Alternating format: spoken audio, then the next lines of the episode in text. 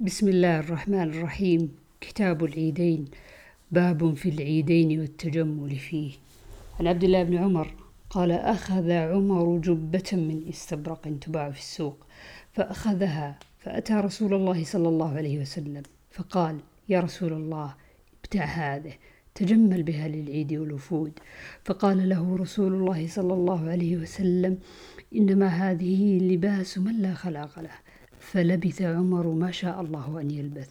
ثم أرسل إليه رسول الله صلى الله عليه وسلم بجبة ديباج فأقبل بها عمر فأتى بها رسول الله صلى الله عليه وسلم فقال يا رسول الله إنك قلت إنما هذه لباس من لا خلاق له وأرسلت إلي بهذه الجبة. فقال له رسول الله صلى الله عليه وسلم تبيعها أو تصيب بها حاجتك. باب الحراب والدرق يوم العيد.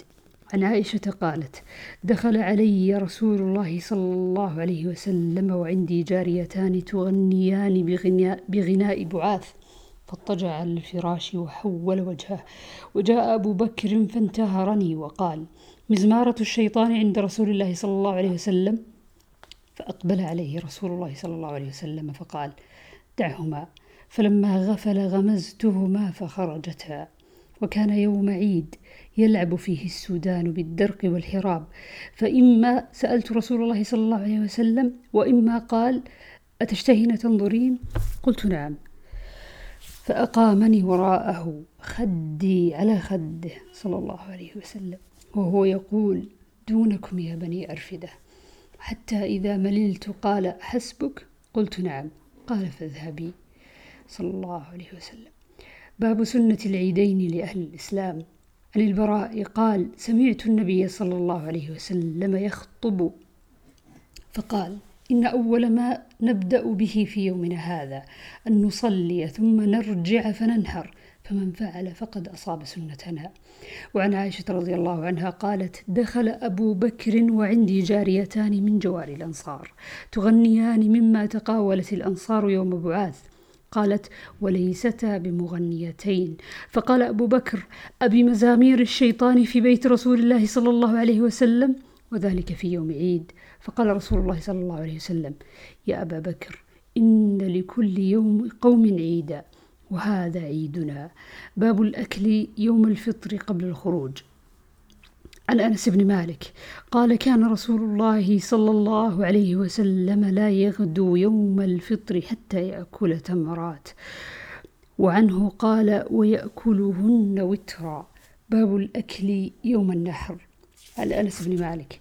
قال قال النبي صلى الله عليه وسلم من ذبح قبل الصلاة فليعد. فقام رجل فقال هذا يوم يشتهى فيه اللحم. وذكر, وذكر من جيرانه فكأن النبي صلى الله عليه وسلم صدقه. قال وعندي جذعة أحب إلي من شاتي لحم. فرخص له النبي صلى الله عليه وسلم. فلا أدري أبلغت الرخصة من سواه؟ أم لا؟ وعن البراء بن عازب قال خطبنا النبي صلى الله عليه وسلم يوم الأضحى بعد الصلاة. فقال من صلى صلاتنا ونسك نسكنا فقد أصاب النسك. ومن نسك قبل الصلاة فإنه قبل الصلاة ولا نسك له. فقال أبو بردة بن نيار خال البراء يا رسول الله فإني نسكت شاتي قبل الصلاة وعرفت أن اليوم يوم أكل وشرب وأحببت أن تكون شاتي أول شاة تذبح في بيتي فذبحت شاتي وتغديت قبل أن آتي الصلاة. قال شاتك شاة لحم. فقال يا رسول الله فإن عندنا عناقا لنا جذع جذعة هي أحب إلي من شاتين. أفتجزئ عني؟ أفتجزي عني؟ قال نعم ولن تجزي عن أحد بعدك. باب الخروج إلى المصلى بغير منبر. عن أبي سعيد الخدري قال كان النبي صلى الله عليه وسلم يخرج يوم الفطر والأضحى إلى المصلى فأول شيء يبدأ به الصلاة. ثم ينصرف فيقوم مقابل الناس والناس جلوس على صفوفهم فيعظهم ويوصيهم ويأمرهم فإن كان يريد أن يقطع بعثا قطعه أو يأمر بشيء أمر به ثم ينصرف.